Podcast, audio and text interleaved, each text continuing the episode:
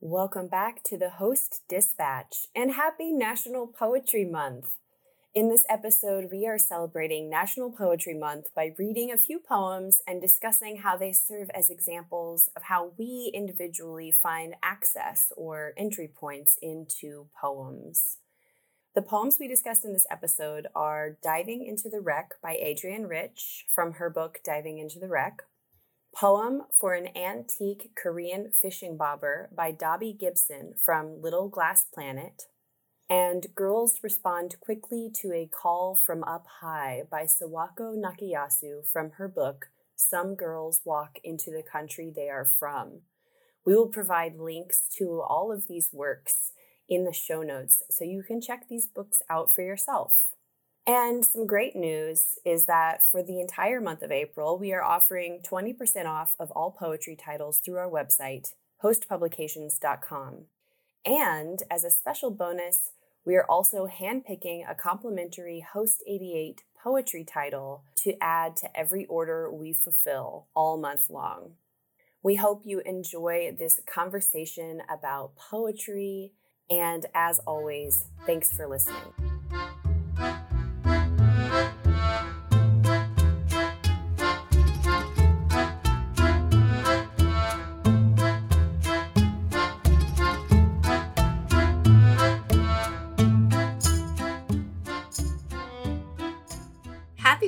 Poetry Month, y'all. Yes. Happy Poetry Month. It's a very exciting month. It is. T.S. Eliot was wrong. It's not the cruelest month. Joe, you're already coming out of the gate with the deep cuts.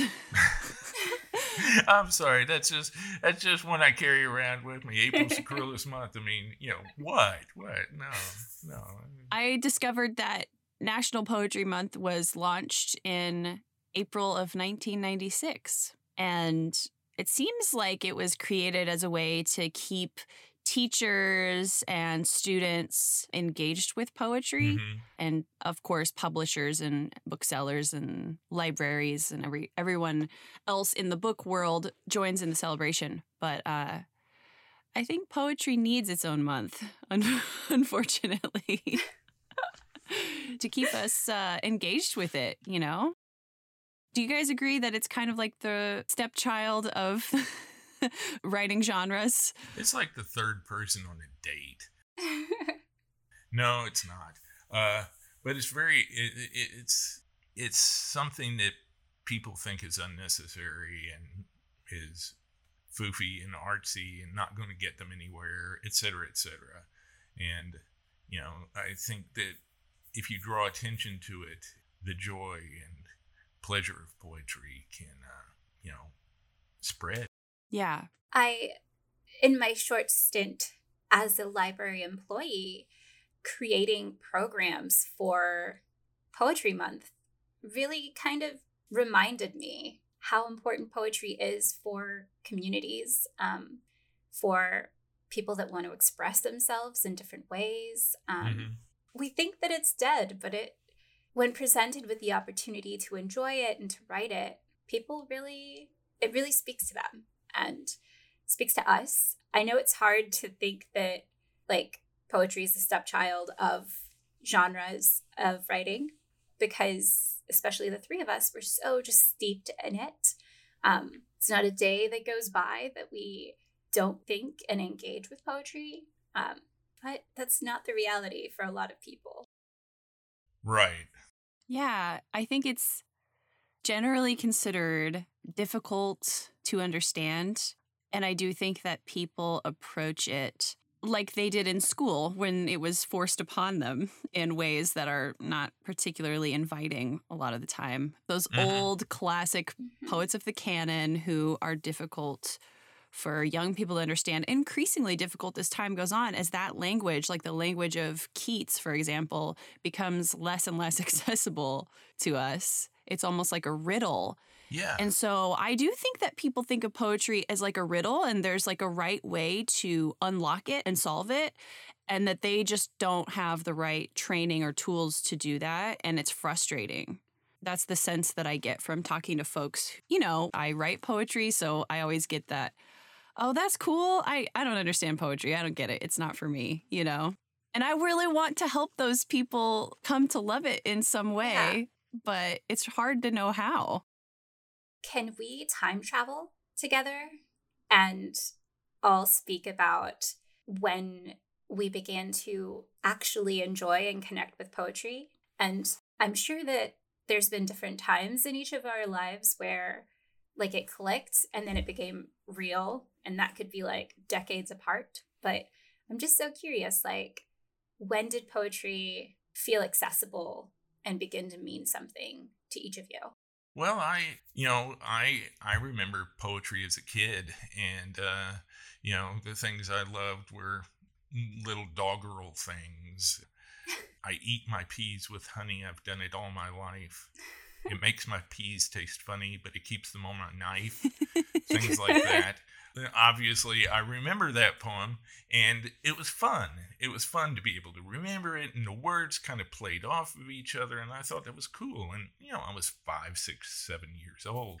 And later I got into kind of ballad poetry, you know, mm-hmm. Casey at the Bat, Robert Service type things, the slaying of Dan McGrew, and uh, then then Lewis Carroll the Hunting of the Snark. And, you know, I just read little snippets of them and they were just fun. They were just fun and they told a story. And as I say, the, the language sounded cool and it bounced off of itself in ways that I didn't understand, but I enjoyed. And then when I was older, actually, not until, you know, gee, I was in my early 20s and uh, was going through my second set of undergraduate years that uh, I really fell in love with what we'd call more serious poetry, you know, philosophical issues and, you know, narrative poetry of a different type, which is Paradise Lost. And I loved it. It told a story and it told it in this weird language and mm. I liked it. And, you know, from there, I just you know, grew to appreciate all kinds of different poetry. Yeah. That initial kind of spark, though, had to do maybe with like language doing something completely different and unexpected. Mm-hmm. Mm-hmm. Eh, yeah, that you could tell a story. You know, it started with me about telling stories. Uh, it's mm-hmm. later on it came to elliptically describing an emotion and things like that, or metaphor or something I'll never forget. You know, one time we were reading a sonnet in a class, you know, a graduate class, and we read the sonnet, and I forget who it was by, you know, 16th century, 17th century guy or something like that. and uh, they said, on the most basic level, the professor said, What is this poem about? And I said, Well, it talks about a ship getting in a wreck on the sea. And he says, Joe, stop.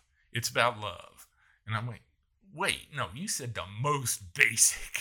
we kind of we kind of went back and forth there for a while, and uh, you, you, know, it's it's where do you get in? What does it mean to you? How much time do you want to spend with it? Mm-hmm. And I think that's a problem that people have is they don't want to spend time with it. They they're used to reading things in it, you know, the the meaning being supposedly transparent and uh, you don't have to wrestle with it. You know, nothing's hidden, nothing's ambiguous, and poetry doesn't play that game. And that's mm-hmm. one of mm-hmm. the great things about poetry is it it it shows you different shadings. Yeah, I think as as I geared up for this conversation, something that I've been doing as I've been reading poetry is reflecting on what it's doing to me as as as I read it and I'm playing. I'm wrestling and I'm having fun mm-hmm. and I'm being challenged. Um and it's really playful. But it takes time to be able to to enjoy it. And for me personally that's that's what I love is I love like giggling through a poetry book mm-hmm. or I love like discovering something within the work that helps me unlock things in my own life or in my own human experience. Um, But wrestling is such a good word to use to Mhm. describe the experience of reading poetry.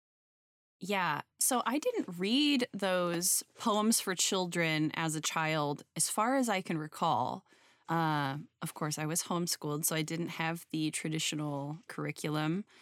And I will say that I did find a lot of pleasure in reading the Bible, believe it or not, um, especially the Psalms. I really enjoyed the Psalms from a pretty young age. I was, of course, told to read them, but when I did, it was hard to understand. It was lyrical and musical, and there were images that were fascinating to me. There's a spiritual element to it that I carry over into the way I read poetry now.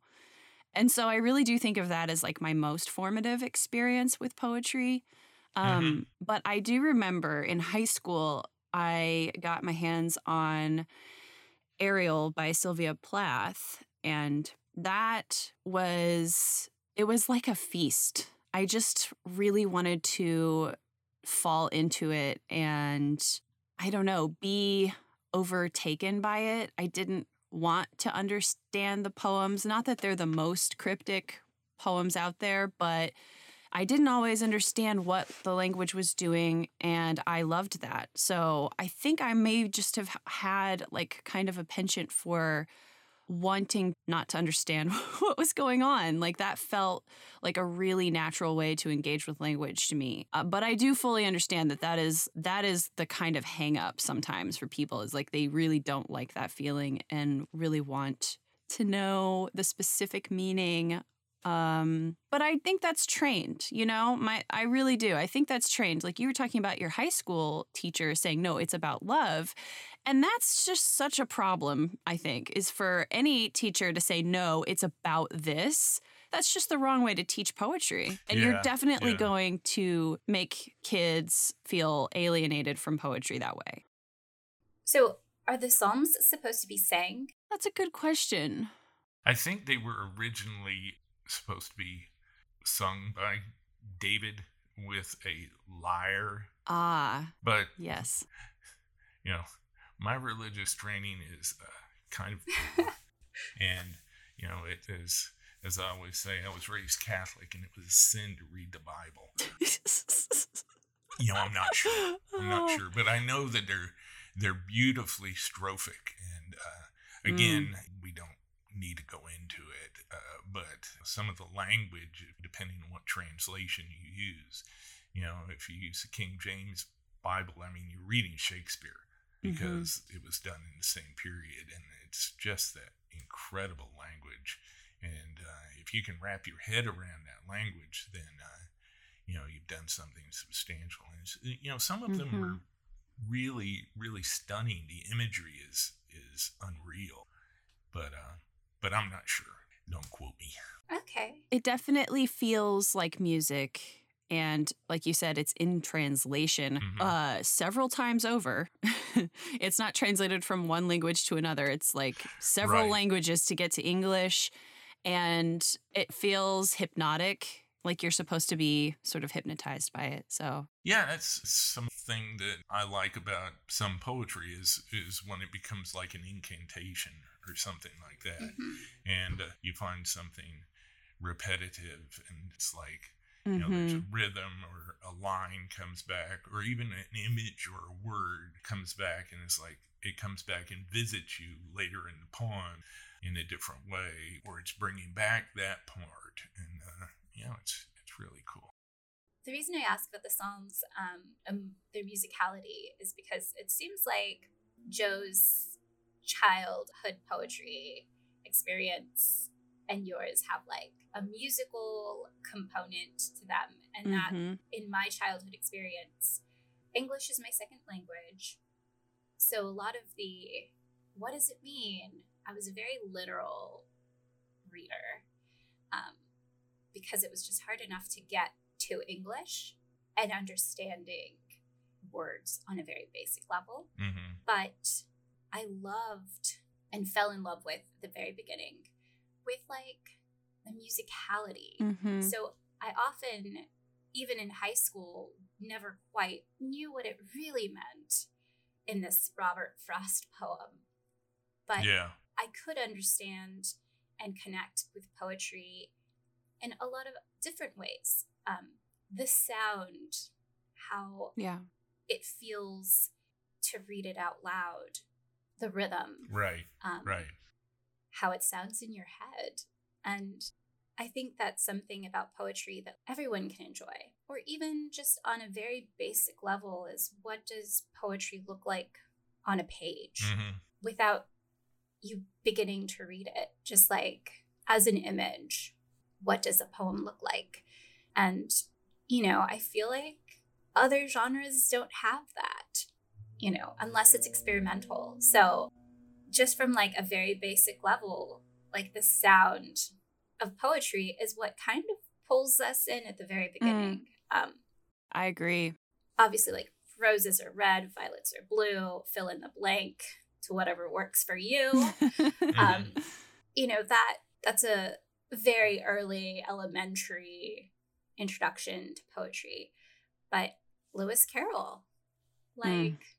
Welcomed all of us in with these really playful poems yeah.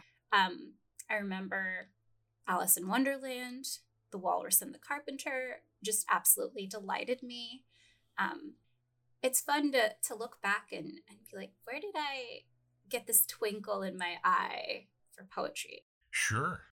Should we dive into what we've brought today? yes Okay. So 2021 marks the 25th anniversary of National Poetry Month. wow And we just wanted to have a little mini celebration over here on our podcast and talk about the ways in which we personally read poetry, um, how we find access or entry points into poetry. Mhm. We've already kind of talked about how how that sort of developed for us as as younger folks. But yeah, we've each brought a poem to talk about and I'm going to start us off with Diving into the Wreck by Adrienne Rich. I'm going to read this poem and it is a little bit long, so get comfortable.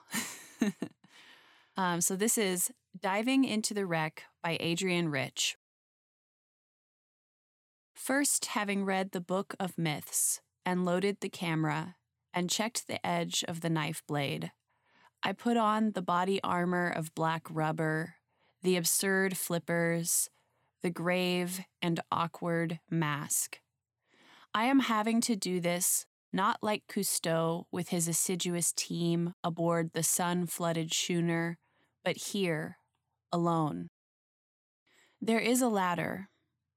The ladder is always there, hanging innocently close to the side of the schooner. We know what it is for, we who have used it.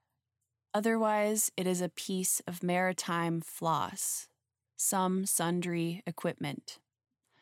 I go down, rung after rung, and still the oxygen immerses me, the blue light, the clear atoms of our human air.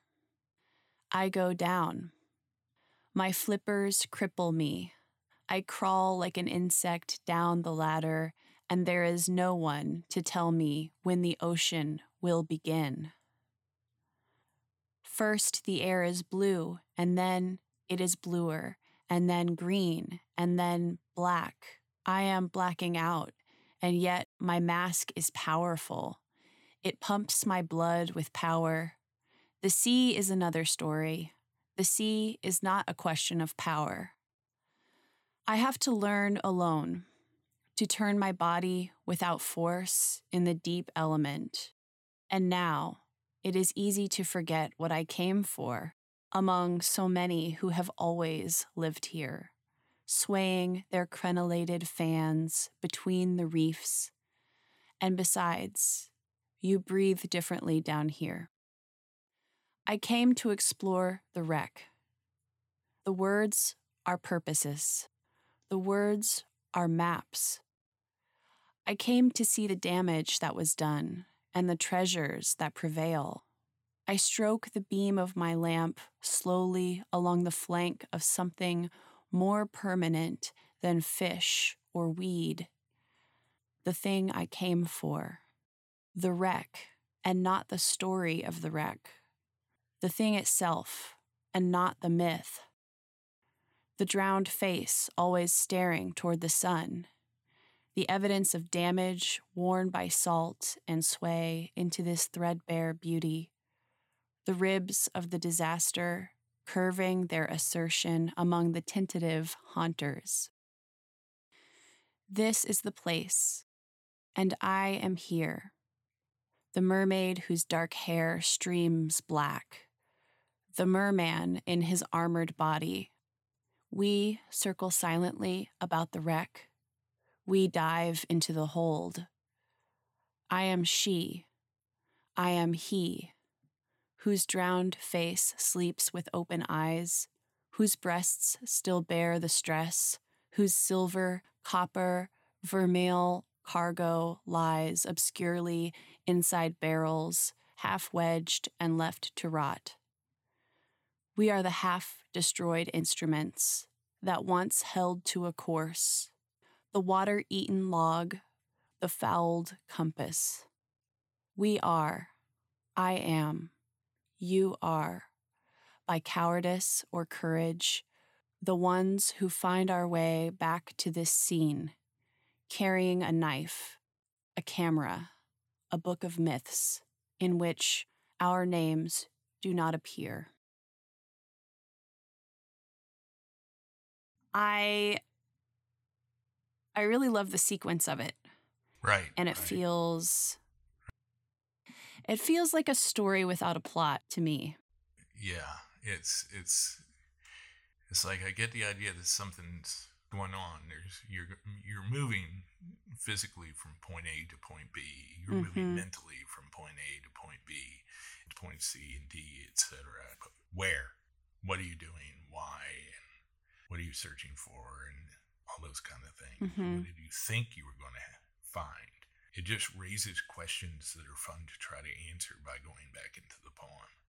Yes, I think it it provides answers. I think that's what's mm-hmm. so intriguing about it and perhaps so accessible about it for people who maybe are new to poetry even would be that what's happening in the poem? Well, the title answers that. You're diving into the wreck. Mm-hmm. Rung by rung, you start out this journey and you can track physically this speaker moving from air to water to deep sea to the wreck itself. And it even answers the questions of, well, what do they find there? And what are they looking for? Those questions are answered. Um, I came to explore the wreck. Mm-hmm. And the thing I came for, the wreck and not the story of the wreck. And so it's giving you these answers that seem so simple on the surface, but they actually are just full of ambiguity yeah. and open up more, I would say, possibilities um, for your imagination to fill in what that actually means. And I certainly chose this poem to talk about because something that I didn't figure out till I was a little older, but that I have come to love about poetry and something that provides an access point for me is poetry that's actually teaching you how to read poems. Right. it's talking about poetry. The wreck is the poem, and she even calls it words. Um, myth, right? Where we are mm-hmm. very clearly dealing with the subject of poetry, but in such a dreamy, metaphorical way where there's not a one to one ratio. Like this is a metaphor for this. It almost seems that way at first, but it's it's really not. It's just a metaphor that keeps layering itself and layering itself until you realize that, well, I mean, she says it. The words are purposes, the words are maps. I came to see the damage that was done and the treasures that prevail. And as much as this poem, I think, uplifts poetry itself and almost romanticizes the experience of diving into poetry as mm-hmm. a reader, it's not without its critique of the canon, I would say, and of the way that poetry does ostracize people. Our names aren't written in the book of myths, the poem says. And there's this like transformative quality of once the speaker reaches the wreck and becomes the mermaid and then the merman. I am he, I am she, we are all here. And it's just like to me, there is not a solution to the riddle. There is not one particular meaning that you can place on it, but you can place a variety of different meanings on on it and Mhm. it works with the metaphor. And I think one way to look at it is that it's saying that here's a visual representation of what it's like to engage with poetry earnestly. You have to do it alone. You have to be willing to explore and not know what you're going to find. And there's going to be ambiguity, and it can be the most lovely part of it. And also, at the end, perhaps the most important part is that in my reading, poetry is for everyone. And the people who came before us, like the crenellated fans, the the vegetation down there, there's like an idea that those are like the souls of the dead poets that came before us. But then there's also this idea that the book of myths, I'm thinking of it as the canon, and like that is not what poetry is. Um, poetry is what you find in the wreck. So, wow, I just gave you like a a deep reading, but I I don't know how else to go about explaining like what I find in this poem because it's so simple on the surface in so many ways and I think it's really really rich. What a perfect poem for Poetry Month and for this podcast in particular because it does all of those things that that you've said. It teaches you how to read not only this poem but poetry. Oh, it's so beautiful. I like the way at the very beginning it it doesn't shy away from the idea of difficulty. It lets you know that using your reading, Claire, that uh, that the poetry is going to be uh, awkward at first. Yeah. It's it's like uh, where is it the uh, the flippers, the grave awkward mask. I'm having to do this not like Cousteau, the assiduous team aboard the sun flooded uh, schooner but here alone. But it's it's it's like i've got these flippers on. I've got to climb down this damn ladder and it's, yeah yeah it's hard. But you're discovering it on your own. You're discovering the the meaning the depth however you want to read things on your own with with tools that uh, that you've been given. Hmm and uh, the tools I, I like to think of the things that go to the end of the poem that you were citing by cowardice or courage the one who find our way back to this scene carrying a knife a camera a book of myths in which our names do not appear. But it's like that's an interesting stanza. I think you know we've Mm. popped out of time, we've come back, we've gone back, and we're coming down with a camera this time. But wait, the image disappears. The image you Mhm. know floats away. Uh, it's it's it's a poem that's so fun because it's not on the nose. hmm You can't say this is this and this is that and uh, Yeah, it's a metaphor for reading poetry is too reductive, but I also think it's true, you know? right, right. And that's what's great. Yeah. You know, you could say, you know, and this is the great thing about poetry. You could also say that this is this is the uh, this is like going into your own psyche. It's it's Mhm. like uh, there was one time there was a therapist I knew who said, "Okay, we're going to start therapy now. We're going down into the cellar of your subconscious, and uh, let me tell you, it's not going to be fun because you've never turned on the lights down here." And this kind of thing, you know, it's the same, you know, but where does poetry take you? It takes you inside yourself. Yeah. It takes you in relation to other people. It takes you to relation to things. Hmm. You know, how you read poetry is how you read life, basically. Wow. I think it's so important that it takes place underwater and the poem starts above water and moves down there. And it's like, yes, you literally are entering into another element. Yeah. It's a different world and it's in another element, and you do need different tools to engage with it. Um, I'm not going to be too reductive and try to say what those tools Mhm. are because I don't think that this poem is saying you need to be well read in this area of, you know, classic literature or you need to know Mhm. this term or how symbols work in poetry. I don't think that's what the tools are. I think the tools are the loaded camera, you know, it's like I'm ready. I'm ready to see and to record m- my findings and to learn from it. Yeah. You know, there's the knife blade is like I need protection here. Right. um it is a little bit daunting when you look at that list of what is necessary and then it's hilarious the absurd flippers crack me up and how awkward that is because it can feel so awkward when you're first trying to like get yourself into the headspace of the language of poetry which can be so strange Because that's not what you do with flippers, really, right? I don't scuba dive or anything like that, but that's why you jump in the water. You're not supposed to climb down the ladder with the flippers. You kind of flip into the water and splash.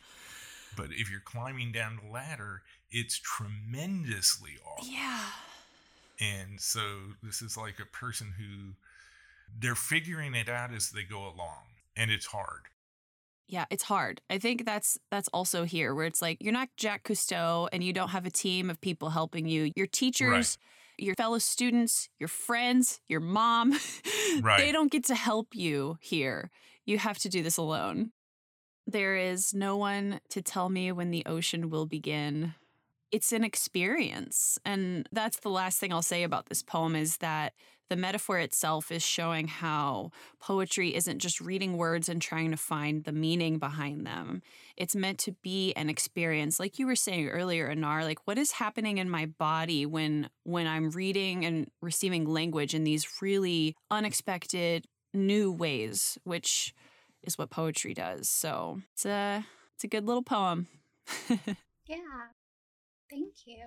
It is. It is. Thank you so much, Claire. Adrienne Rich rocks. I just get shivers when I read Adrienne Rich. Absolutely. Thank you guys. I'll go next because my poem has to do with water too. Awesome.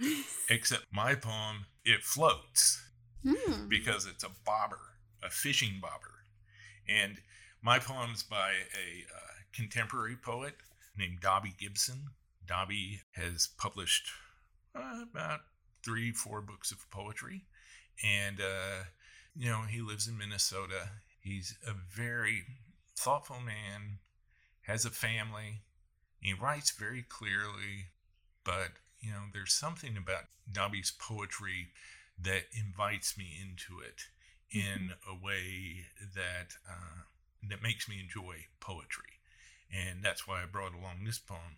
This is a poem from his latest volume called Little Glass Planet, and uh, I will read the poem that I chose. It's called Poem for an Antique Korean Fishing Bobber. Little Glass Planet, I like picking you up as if I'm holding my own thought, one blown molten with a puff of some craftsman's breath. Is it still inside you? You are a beautiful bauble. It's hard to imagine anyone hurling you into the sea, but eventually we all have a job to do. I think of the early mornings and storm mornings you braved to find the village dinner. I don't remember carrying you home on the plane from Seoul. Crew dozing behind the cockpit door, autopilot engaged. What were they dreaming of?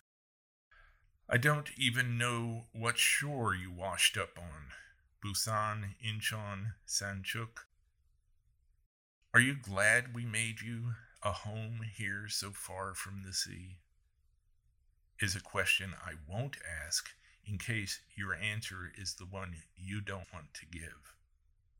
I love how perfectly you fit in my hand, at first cold, and the way the morning looks through you, as green and cloudy as an unknown we no longer fear. But I wouldn't want to be held up to the sun either, not because I'm a monster, but because I, too, am translucent and trusting and mistake both for the truth. Beneath our lives, there are sordid undulations and embraces brief and sweet. A nearly invisible line connecting us to the fleet, with every breath worth saving, like a sip of air inside us, full of an old sea's grace, or the ancient word hidden in our lungs that once released back into the wild will finally set us free. Ugh. Isn't that lovely?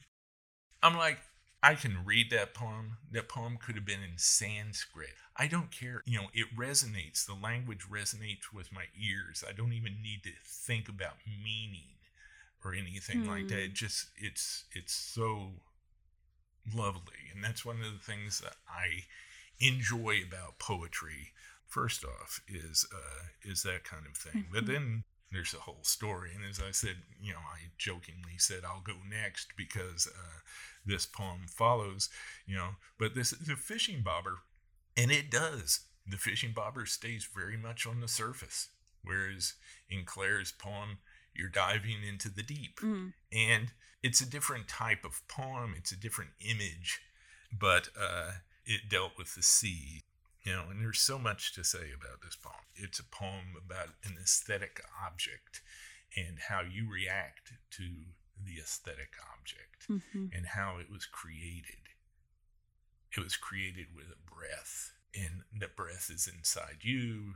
And if we go the it's about poetry route, then that's where poetry starts.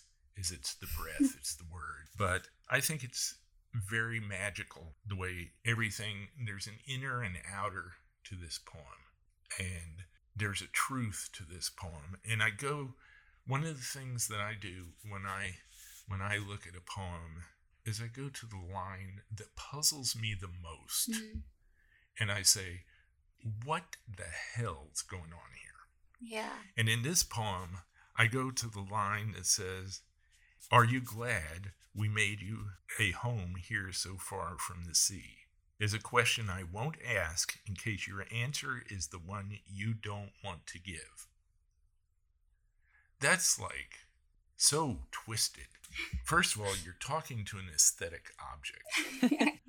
And, uh, you know, I do it all the time. But, you know, During the pandemic, we've all started talking to inanimate objects, Joe. It's okay. That's true. That's true. But uh, the the phrase "Are you glad we made you a home so far from the sea?" is a question I won't ask in case your answer is the one you don't want to give, not the one I don't want to hear, but you don't want to give. hmm And Mm. there's so much twisting around and mirroring in that of who who's speaking, who's listening, and who who's desiring an answer and who's desiring. And later on we go down and we we mention the big T word because I too am translucent and trusting and mistake both for truth. So Mhm. is that the answer I didn't want to hear? And I get to the end, and it almost makes me sad Mm. because the word is trapped. An ancient word hidden in our lungs that once released back into the wild will finally set us free. Love those lines. It's just so, I mean, there's so much fun going on in this poem. And it's it's where do your ideas come from? How do you relate? How do you see things? You hold something in your hand and it changes. It becomes warm. Then there's this strange, you know, you think it's the aside during the middle of the poem. The pilots, you know, they were on autopilot. What were they dreaming of? So good. But everybody has their dreams. And what have the pilots done? They've started the plane, which is like a bauble. It's like a, a bobber. Mm. It's floating through the air. And they've gone to sleep and they're dreaming. And it's like they're in charge, but they're not in charge. And that's very much at the heart of this poem. And there's a wildness that wants to get out, and that is freedom, Mhm. but it's trapped inside our lungs. And once you breathe it out, what does it do? It creates the beautiful object of the Korean fishing bobber. Mm. You know, that's why I like poetry, and that's why I really, really like Dobby Gibson's poetry. I could go on for days about this this. It's just so much fun. It is. It's so good. Such a gorgeous poem. Thank you, Joe. Ah, that line that you read earlier, um, are you glad we made you a home here so far from the sea? Is a question I won't ask in case your answer is the one you don't want to give. It just shook me to my core, especially because here we have this object that isn't going to lie to you. And so you're not going to, you know, who do you do that to? Your most intimate, closest, Mhm. trusting friends and family. Um, they don't lie to you, you know? And from the just the first two lines, I remember I started reading this last night. I read the first two lines Little glass planet, I like picking you up. And I was just like, okay, like this set the tone for how sweet and intimate this poem is going to be. Mhm. Um, it's just so sweet. Uh, yes, I have so many thoughts. It's really hard for me to choose one, and I think that's what good poetry does to me. Is it it brings to the surface all of these thoughts and imaginations and ideas about what the poem is doing, and it doesn't give me one specific plot. But a Yeah. poem like this that can use the kind of trite language of freedom, truth, and yet it's so it's so dreamy and so layered and meditative and those Mhm. words aren't slapping you in the face like freedom bam. We're not being lectured at. Someone isn't explaining something to us about freedom or Mhm. truth. Those ideas are allowed to float in this poem with the correct amount of ambiguity and beauty that they hold within them. And I also love thinking about the entire poem is like a meditation, and the speaker is holding the Korean fishing bobber in their hand the whole time.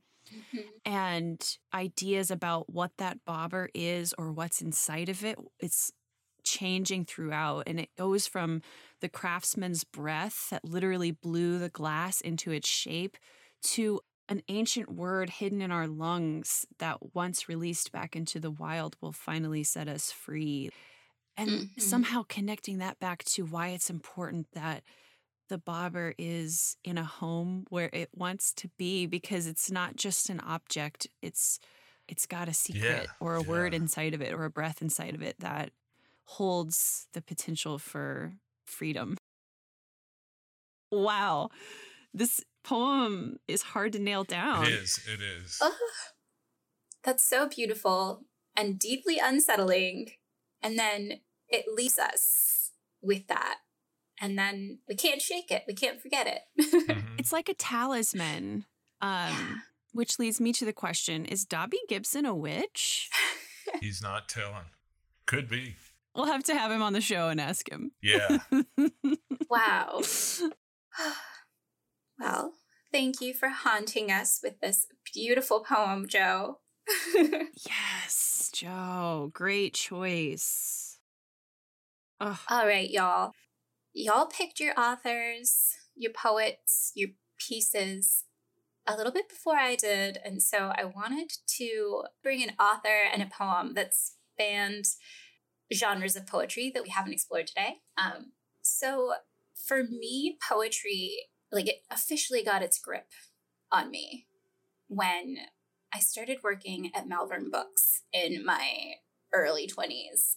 And I was a lover of poetry, big fan of Whitman and Rilke, but it wasn't until I started to explore the translated poetry section and explore contemporary authors that I was like, oh, it's on. This is real.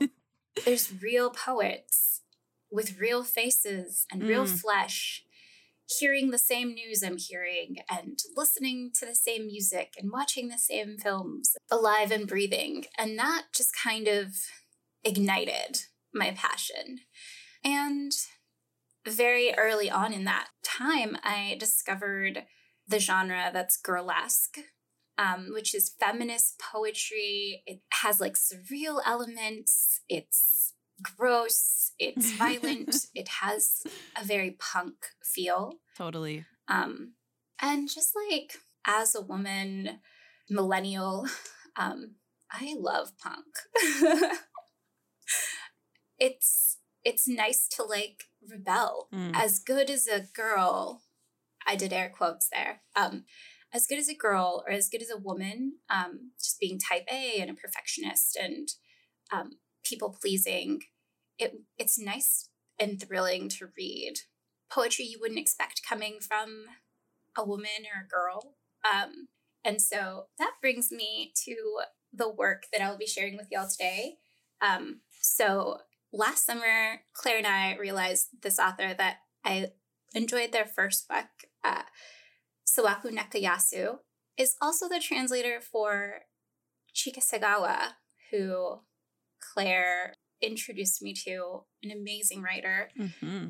And Sawako recently published a book titled Some Girls Walk into the Country They Are From through Wave Books.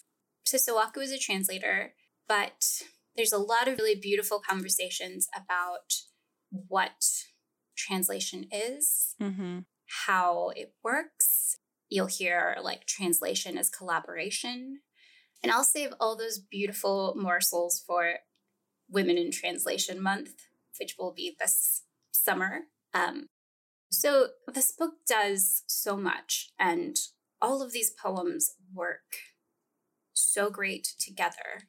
Um, so it was really hard to pick a poem that was accessible to all. Mm-hmm. But what I really personally enjoy about this poem is that it was translated um, by Karen An-hwei Lee. Um, so already we are seeing that like Sawako Nakayasu is in this book is playing with the idea of being translated, despite being able to translate her own work. Um, so just having that in mind, that there are two voices that worked to craft this poem. And then I love the way that the work looks on the page. Yeah, it's beautiful. Yeah, it does. Just from like a glance, the way that it moves. And then when you read it, the way that you breathe through it, the way that it dances. I love it.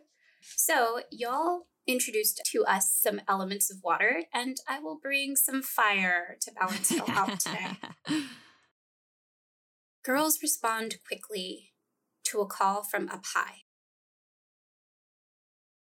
A long silk skirt billows out in all directions.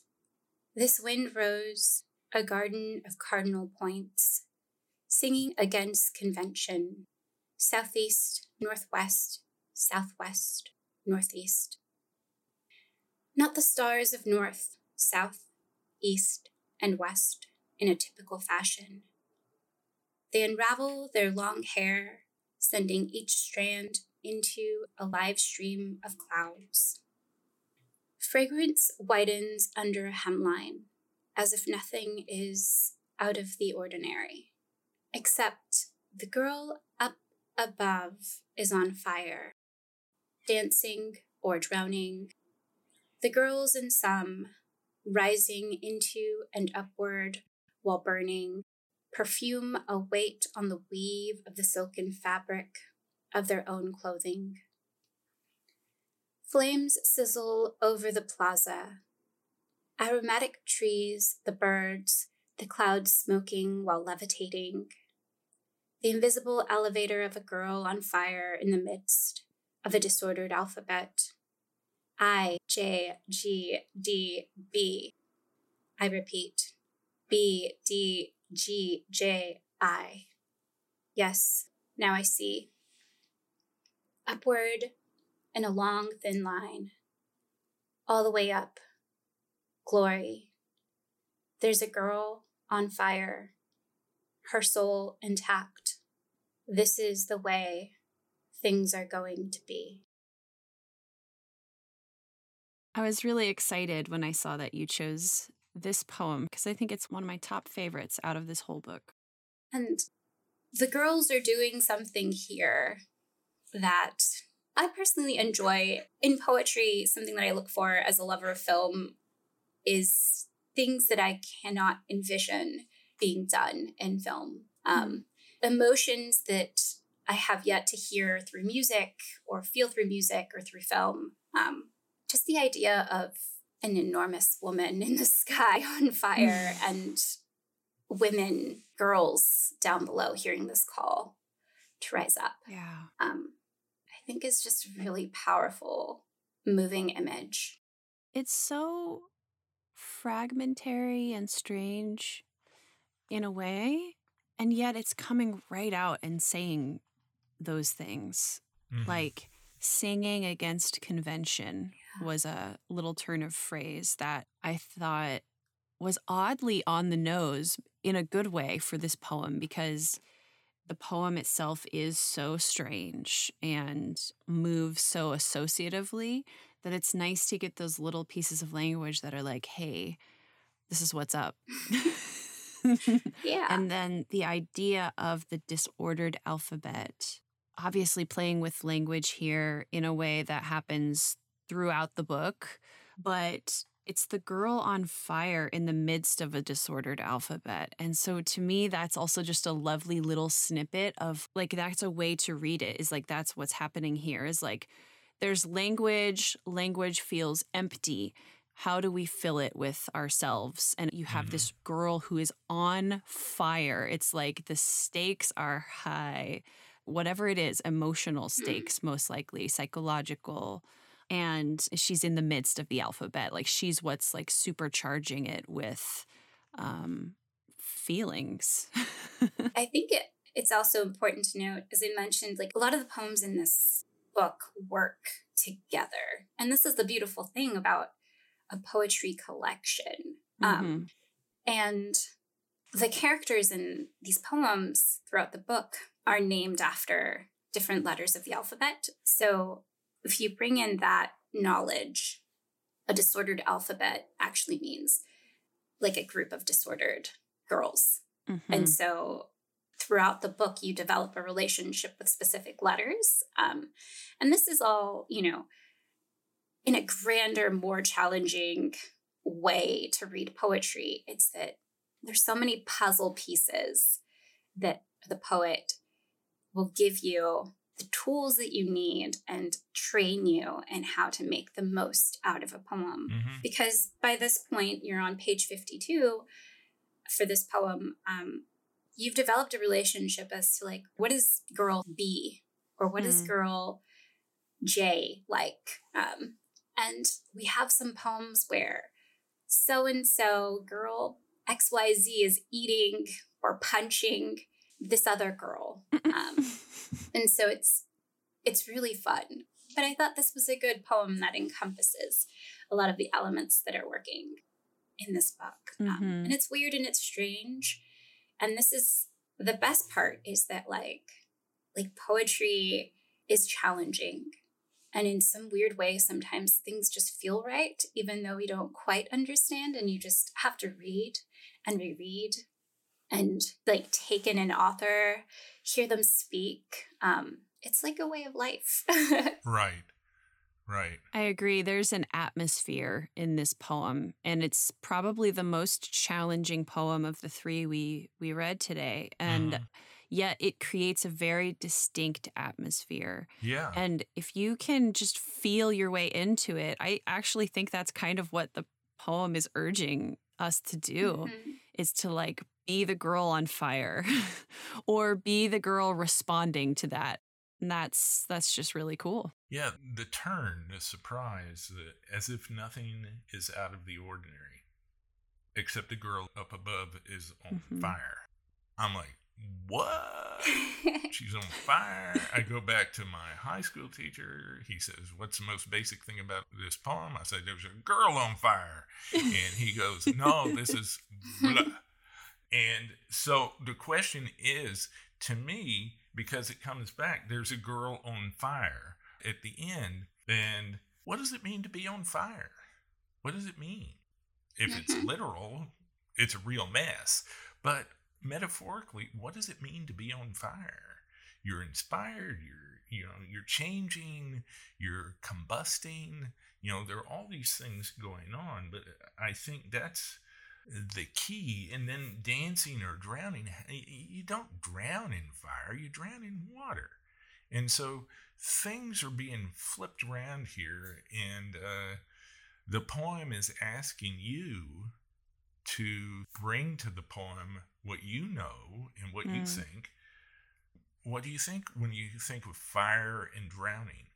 You know, how do you juxtapose those? You know, there's a disorientation about this this poem that's from the very beginning through the alphabet that we talked about, the inversion of this alphabet, and you know maybe throughout the rest of the book, uh, Annar says you can relate to these letters, but that's not the point. They're inverted, but also these aren't the cardinal points. This isn't north, south, east, and west. It's southeast, northwest, southwest, northeast. It's like we're a little bit kilter. We're we're blended together. We're something different's going on here. So it, mm-hmm. it, there's a lot of invitation to go through the poem and go back and take like I just did take little sections of the poem and relate them to other sections of the poem that aren't really mm-hmm. close mm-hmm. and uh, that fancy poetry word i don't know what it is but it's it's like you work with the parts and then you work with a whole and then all of a sudden you oh, get metonymy and synecdoche. Yeah wow. and then you get something and then you try to put your finger on it and it just slips away like a bubble. Yeah. But uh it's awesome. I love this poem. There's an alice in wonderland quality to it as yeah. well to me. It's not quite right. as lighthearted, although Alice in Wonderland is kind of dark. So yeah. there's like this idea of like she ate a piece of the mushroom and now she's like a thousand feet tall, except right. in this poem, she's also on fire. Yeah, you're being taken out of the realm of what you think is the ordinary. Nothing is out of the ordinary, except there's a girl on fire. Get the hose. You know, no, that's not the answer. Maybe being on fire is a good thing. Annar, do you read the Girl on Fire as the call from on high? I was just going to say that. Yes. Yeah, I I read I read this as an empowering poem hmm. because I think about my community of women and hosting ice cream social was a call for women writers to come together and the energy in that room every month was a very very specific, unique energy. Everyone would leave invigorated and full of love and seen. Um, and so, this call of a woman on fire, even a woman that is dancing or a woman that is drowning, is a powerful thing. You always hear mm-hmm. about like mothers having like mother strength when their yeah. child is in danger a woman is such a incredible being. A girl is a powerful, like girls run probably all of the economies in the world. Girls have a power and a lot of men, people, other women work really hard to oppress that. Mm-hmm. And so a call for women, even just disordered women, which I think is more powerful than organized women, um, I'm really comforted with. Upward and a long, thin line, all the way up. Glory. There's a girl on fire, her soul intact. This is the way things are going to be. It's empowering to us, and it should scare everyone that's not us.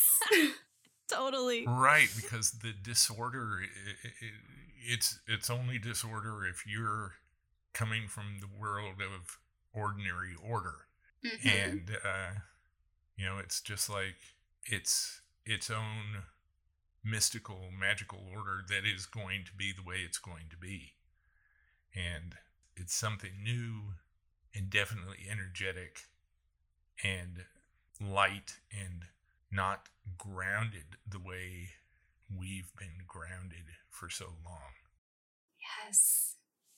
Uh, when I started to read contemporary feminist poetry that was, you know, had this like punk tone to it, um, that's when I came into my own and was like, I can be who I truly am. And, you know, and I know that sounds obvious, but I grew up having to be sweet and extremely polite. Um, Yeah. I was always in the way, and it's nice to just be like, yeah, I'm a I'm a hot mess, but that's also my power, and Mhm.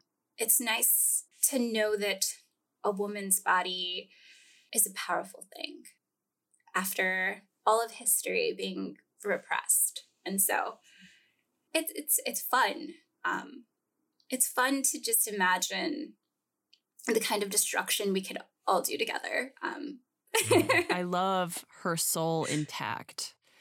And I love that that is part of her power is like her soul is intact and she's on fire. So there's this kind of all consuming quality to the fire and it's catching as well. yeah, I wanted to bring in a wild card for y'all. Yeah, you did. I love it though. And I mean, I think that's what's so special about bookstores too is that Yeah. someone handed me these authors that kind of fuel my passion and introduce me to other authors or i begin to understand um, where they're coming from. And so some of us are fortunate to have like really awesome high school teachers but bookstore community is something that's really special. And Mm, now everyone's being vaccinated. Um, there's an end of the pandemic in sight and i'm so excited to see what it does for for literature and our community and small presses Yeah, it's it's like not, oh gee, I have to read this poem or something, but it's like you have to read this poem. This is so cool. Look at this. Hmm. Just look at this line. And remember this line and walk around with this for the rest of the day. And it's going to change the way you look at things. we could go on forever We could. We could.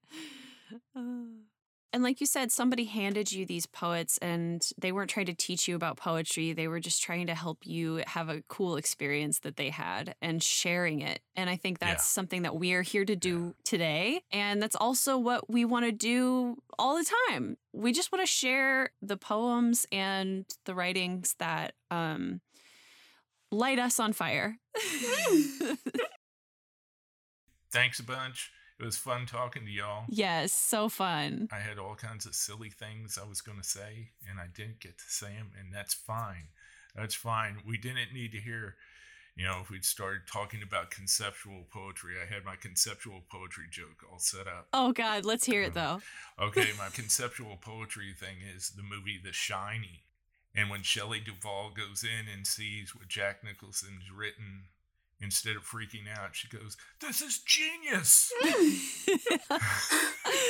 oh, that's a good one, Joe. I love it. Yeah, so yeah, this was a lot of fun. Always fun talking to you guys. It is always fun. We love talking with you too, Joe.